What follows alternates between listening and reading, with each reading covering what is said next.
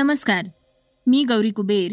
आता ऐकूयात सकाळचं पॉडकास्ट आफ्रिकेत ओमिक्रॉनच्या संकटानंतर आता एका गूढ आजाराचा प्रसार होऊ लागलाय. आजच्या पॉडकास्टमध्ये आपण त्याविषयी सविस्तरपणे जाणून घेणार आहोत. भारताचा आघाडीचा फलंदाज विराट कोहलीनं पत्रकार परिषद देऊन काही धक्कादायक खुलासे केले आहेत.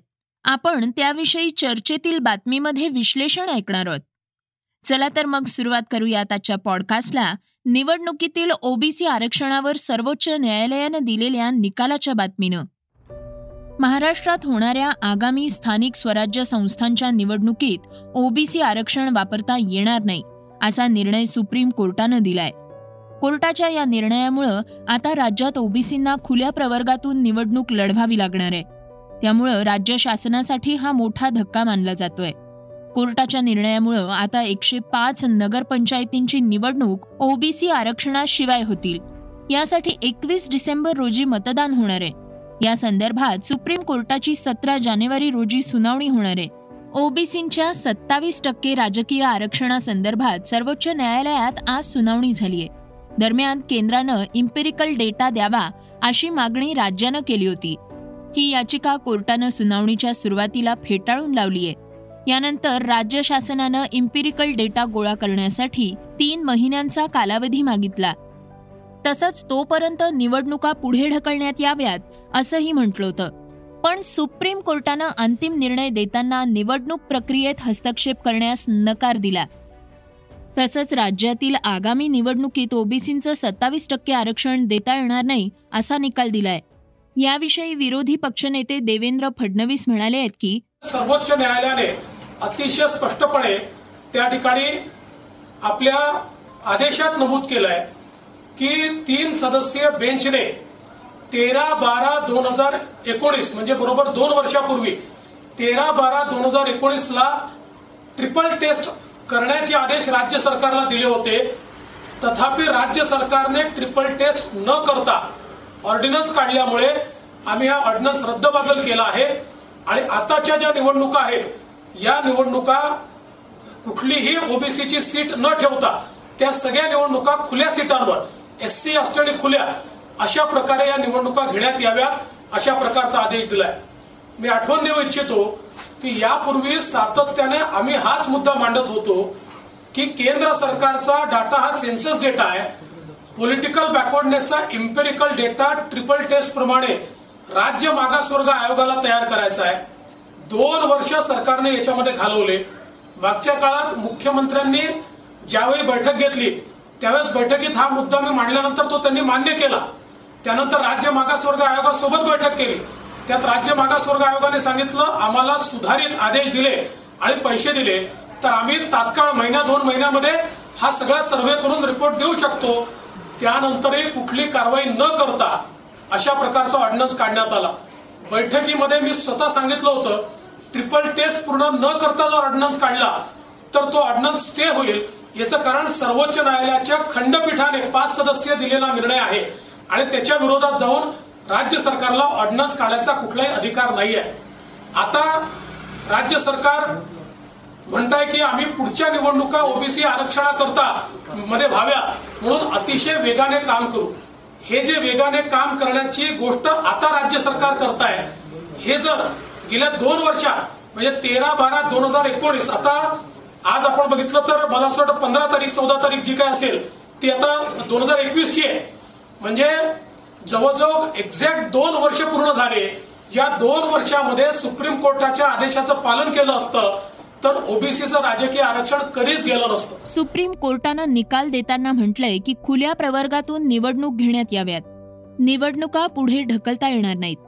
या संदर्भात ओबीसींच्या सत्तावीस टक्के जागा खुल्या प्रवर्गातून लढवल्या जाणार असल्याचं नोटिफिकेशन निवडणूक आयोगानं आठवड्याभरात काढावं. दोन्हींचा निकाल निवडणूक आयोगानं एकत्रच लावावा. या प्रकरणाची पुढील सुनावणी सतरा जानेवारीला होणार असल्याचं सांगण्यात आलंय. आफ्रिकेत पसरलेल्या एका दुर्धर आजाराविषयी आपण जाणून घेणार आहोत. आफ्रिकेत ओमिक्रॉनच्या संकटानंतर आता एका गूढ आजाराचा प्रसार होऊ लागलाय. आरोग्य व्यवस्थेला चकवा देत या आजारानं सर्वसामान्यांना त्रस्त केलंय. दक्षिण सुदानच्या जोंगलेई राज्यातील उत्तरेकडील फंगाक शहरात या आजारामुळे आतापर्यंत एकोणनव्वद लोकांचा मृत्यू झालाय. अशा परिस्थितीत जागतिक आरोग्य संघटनेचीही चिंता वाढली आहे आजारी पडलेल्या लोकांचे नमुने गोळा करण्यासाठी डब्ल्यू एच ओनं शास्त्रज्ञांची रॅपिड ॲक्शन टीम या भागात पाठवली आहे. देशाचे गृह आणि सार्वजनिक आरोग्य मंत्री लॅम तुंगवार कुईग्वांग यांच्या म्हणण्यानुसार जोंगलेईच्या सीमेला लागून असलेल्या राज्यात तीव्र पुरामुळे मलेरिया सदृश रोगाचा प्रसार झालाय. सध्या देशातील मोठा भाग पुराच्या पाण्याखाली आलाय. त्यामुळे महामारी पसरण्यास आणखी हातभार लागलाय. सध्या मलेरियानं या ठिकाणची परिस्थिती हलाखीची होऊ शकते. काही ठिकाणी अन्नाअभावी बालकं कुपोषणाला बळी पडतायत. तर परिसरातील काही क्षेत्रात दूषित पाण्यामुळे पाळीव जनावरांचाही मृत्यू होत असल्याची माहिती समोर आली आहे पुरामुळे त्यांना अन्न आणि इतर जीवनावश्यक वस्तू मिळण्यास अडचण होतीये. ननद्रो बी मरक यांनी पाच एकर शेतीत काळ्या मिरचीची लागवड केलीये. त्याची सोशल मीडियावर चर्चा आहे. त्याविषयी आता आपण बातमी ऐकणार आहोत. नोकरी करणाऱ्यांपैकी बहुतेकांना स्वतःचा व्यवसाय करून स्वावलंबी होण्याची इच्छा असते. कोरोनाच्या काळात स्वतःच्या व्यवसायाचा कल झपाट्यानं वाढलाय. विशेषत शेती व्यवसाय चांगलाच लोकप्रिय झालाय. शेती व्यवसायाचा कल झपाट्यानं वाढत चाललाय. कमी गुंतवणुकीत जास्त परतावा मिळण्यासाठी काळ्या मिरचीचा व्यवसाय एक चांगला पर्याय ठरू शकतो. ईशान्य भागातील मेघालय राज्यातील शेतकरी ननद्रो बी. मरक यांनी काळ्या मिरचीच्या लागवडीसाठी दहा हजार रुपये खर्च केले आहेत आणि आता लाखोंमध्ये कमाई करतायत. त्यांना शेती व्यवसायातून चांगलं उत्पन्न मिळतंय. त्यांना पद्मश्री पुरस्कारानंही सन्मानित करण्यात आलंय. सध्या मेघालयात शेतीचे नवनवीन प्रयोग केले जात आहेत या राज्यातील बहुतांश शेतकरी औषधी वनस्पती आणि मसाल्यांची लागवड करतात. ननद्रो बी. मरक यांनी पाच एकर शेतीत काळ्या मिरचीची लागवड केली आहे. ते शेतीत फक्त सेंद्रिय खत वापरतात. सुरुवातीला त्यांनी शेतात कारी मुंडा नावाची काळी मिरी पिकवली होती. ही मध्यम आकाराची जात आहे. दहा हजारांपासून मिरपूड पिकवायला सुरुवात केली आणि लाखोंची कमाई केली. यानंतर ननद्रो बी. मरक यांनी सेंद्रिय शेती करण्याचा निर्णय घेतलाय. आता जाणून घेऊयात वेगवान घडामोडी. कुन्नूर हेलिकॉप्टर क्रॅशमध्ये बचावलेले ग्रुप कॅप्टन वरुण सिंह यांची प्राणज्योत अखेर मालवलीये. दुर्घटनेनंतर त्यांना बंगळूरमधील एका रुग्णालयात दाखल करण्यात आलं होतं. या अपघातात सीडीएस जनरल बिपिन रावत यांच्यासह तेरा जणांचा मृत्यू झाला होता. यातील वरुण सिंह हे एकमेव अधिकारी बचावले होते. अखेर त्यांचाही मृत्यू झाल्याची माहिती समोर आली आहे तामिळनाडूतल्या कुन्नूर परिसरात लष्कराचं हेलिकॉप्टर कोसळलं होतं. रोहित शर्मा आणि विराट कोहलीमधील वाद काही केल्या थांबण्याची लक्षणं दिसत नाहीयेत. या वादात आता भारताचे माजी खेळाडू आणि क्रिकेट समीक्षकांनीही उडी घेतलीय. बीसीसीआयनं ज्यावेळी दक्षिण आफ्रिका दौऱ्यावरील एकदिवसीय मालिकेपासून रोहित शर्मा संघाचं नेतृत्व करेल अशी घोषणा केली त्यावेळी या प्रतिक्रियांचा पाऊस पडण्यास सुरुवात झाली होती. आता क्रिकेट समीक्षक आयाज मेनन यांनी एका मुलाखतीमध्ये सांगितलंय की विराटनं भारतीय क्रिकेटला बरंच काही दिलंय. तुम्ही त्याला साधं थँक्यू देखील म्हणाला नाही. एवढ्या मोठ्या खेळाडूला कर्णधार पदावरून हटवताना तुम्ही फक्त एक प्रसिद्धीपत्रक काढता? या शब्दात आपली नाराजी त्यांनी व्यक्त केली आहे राजकीय वर्तुळात नेहमीच काही ना काही घटना किस्से यांची चर्चा सुरूच असते. राष्ट्रवादीचे रोहित पाटील हेही नगरपंचायतीच्या प्रचार दौऱ्यावर आहेत. त्यांनी एक ट्विट केलंय. त्यात ते म्हणाले आहेत पंचवीस वर्षाच्या तरुणाविरुद्ध सर्वजण एकवटले आहेत. माझं वय तेवीस वर्ष आहे. पंचवीस वर्षाचा होईपर्यंत विरोधकांकडे काहीच ठेवत नाही. असं म्हणत त्यांनी जिल्ह्यातील विरोधकांना इशारा दिलाय. दरम्यान सांगलीतील कवटे महांकाळ परिसरात त्यांचा दौरा होता. यावेळी ते बोलत होते तेवीस वर्षाच्या युवकाच्या विरोधात येऊन निवडणूक लढावी लागते. हा या दिग्गज नेते मंडळींचा नैतिक पराभव आहे असं रोहित यांनी म्हटलंय. येत्या काही दिवसात जीवनावश्यक वस्तू म्हणजेच किराण्याच्या दुकानामध्ये वाईनची विक्री केली जाऊ शकते. त्यास राज्य सरकारकडून परवानगी मिळण्याची शक्यता वर्तवण्यात आली आहे त्यामुळे जर तुम्ही किराणा दुकानात गहू तांदूळ किंवा इतर वस्तू घेण्यास गेलात आणि तिथे तुम्हाला वाईन दिसली तर आश्चर्य वाटून घेऊ नका. या निर्णयाबाबत राज्य सरकार लवकरच अध्यादेश काढण्याच्या तयारीत असल्याचं सांगण्यात येत आहे राज्य सरकारनं याबाबत जर अध्यादेश काढला तर तुम्हाला देखील यापुढील काळात किराणा दुकान बेकरी आदींसह डिपार्टमेंटल स्टोअरमधून देखील वाईन खरेदी करता येणार आहे. आता ऐकूया चर्चेतील बातमी. दक्षिण आफ्रिका दौऱ्यावर वन डे मालिका खेळणार असल्याचं विराट कोहलीनं स्पष्ट केलंय. भारतीय संघाचा कसोटी कर्णधार विराट कोहलीनं आफ्रिका दौऱ्यापूर्वी पत्रकार परिषद घेतलीय. त्यामध्ये काही धक्कादायक खुलासे त्यानं केले आहेत. त्याची सगळीकडे चर्चा आहे. याविषयी आमचे क्रीडा प्रतिनिधी सुशांत जाधव आणि अनिरुद्ध संकपाळ यांनी विराटनं दिलेल्या उत्तराचं विश्लेषण केलंय.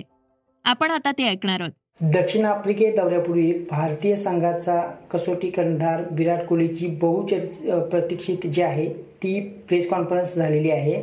आणि त्यामध्ये काही प्रश्नांची उत्तर मिळालेली आहेत तर काही नवे प्रश्न निर्माण झालेले आहेत आणि त्यामुळं नवा वाद निर्माण होऊ शकतो. या संदर्भातच आपण चर्चा करणार आहोत. माझ्यासोबत आहे अनिरुद्ध. अनिरुद्ध नक्की जे आहे एकंदरीत वन डे खेळणार की नाही खेळणार जे आहे हा हा प्रश्न होता एक विराट कोहलीच्या संदर्भात. आणि दुसरा एक प्रश्न होता की रोहित आणि विराट यांच्यामध्ये मतभेद आहेत का? या सगळ्याबद्दल तुला काय वाटतं एकंदरीत प्रेस कॉन्फरन्समध्ये काय झालं? विराट कोहलीनं जी प्रेस कॉन्फरन्स घेतली आज त्याच्यात आपल्याला एक गोष्ट क्लिअर झाली की तो वन डे खेळणार आहे. आणि जे दोन दिवसापासून बातम्या येत होता की तो वन डेसाठी बी सी सी आयकडे रेस्ट मागतोय किंवा त्याचा काहीतरी घरगुती कार्यक्रम असल्यामुळे तो वन डेसाठी खेळणार नाही. पण त्यांना आजच्या प्रेस कॉन्फरन्समध्ये स्पष्ट केलं की मी निवडीसाठी उपलब्ध आहे निवड समितीसाठी. त्यामुळं तो विषय बाजूला पडला. पण याच पत्रकार परिषदेत त्यांना बरेचसे खुलासे केले. त्यानं टी ट्वेंटी कर्णधारपद सोडलं त्यावेळी काय काय घडामोडी घडल्या याच्या बाबतीत सुद्धा त्यानं आपली आपलं मत व्यक्त केलं किंवा आपली बाजू स्पष्ट केली.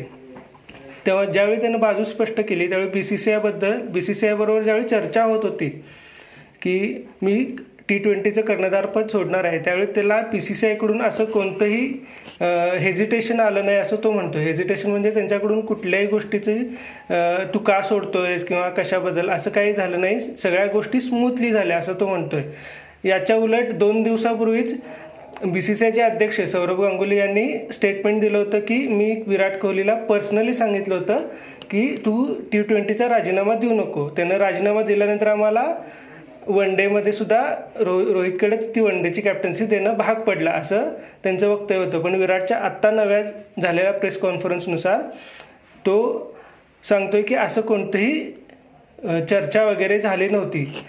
याच्यावरून आता दोन म्हणजे ज जे विराट कोहली सांगतोय ते खरं आहे का सौरव गांगुली सांगतोय ते खरं आहे.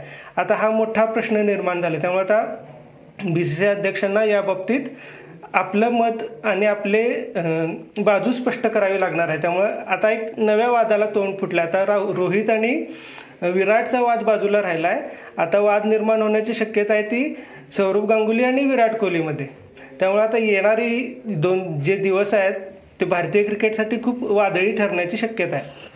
नक्कीच विराट कोहलीला आपण जे आहे आक्रमक कर्णधार म्हणून ओळखतो आणि त्याची आक्रमकता सगळ्यांनाच माहीत आहे. यापूर्वीही काही त्याने अनिल कुंबळी कुंबळे जे आहेत त्यांच्याशी पंगा घेतल्याचं पाहायला मिळालं होतं. आणि आता त्याचं थेट जे ते विधान आहे ते त्याचा काय परिणाम होतोय भारतीय क्रिकेटवर हे पाहावं पाहणे महत्वाचं ठरेल. हे होतं सकाळचं पॉडकास्ट उद्या पुन्हा भेटूयात. धन्यवाद. रिसर्च आणि स्क्रिप्ट युगंधर ताजणे. वाचा बघा आणि आता ऐका आणखी बातम्या. ई सकाळ डॉट कॉम वर. तुम्ही हा पॉडकास्ट ई सकाळच्या वेबसाईट आणि ऍप वर सुद्धा ऐकू शकता. विसरू नका या पॉडकास्टला आपल्या आवडीच्या पॉडकास्ट ऍप वर सबस्क्राईब किंवा फॉलो करायला.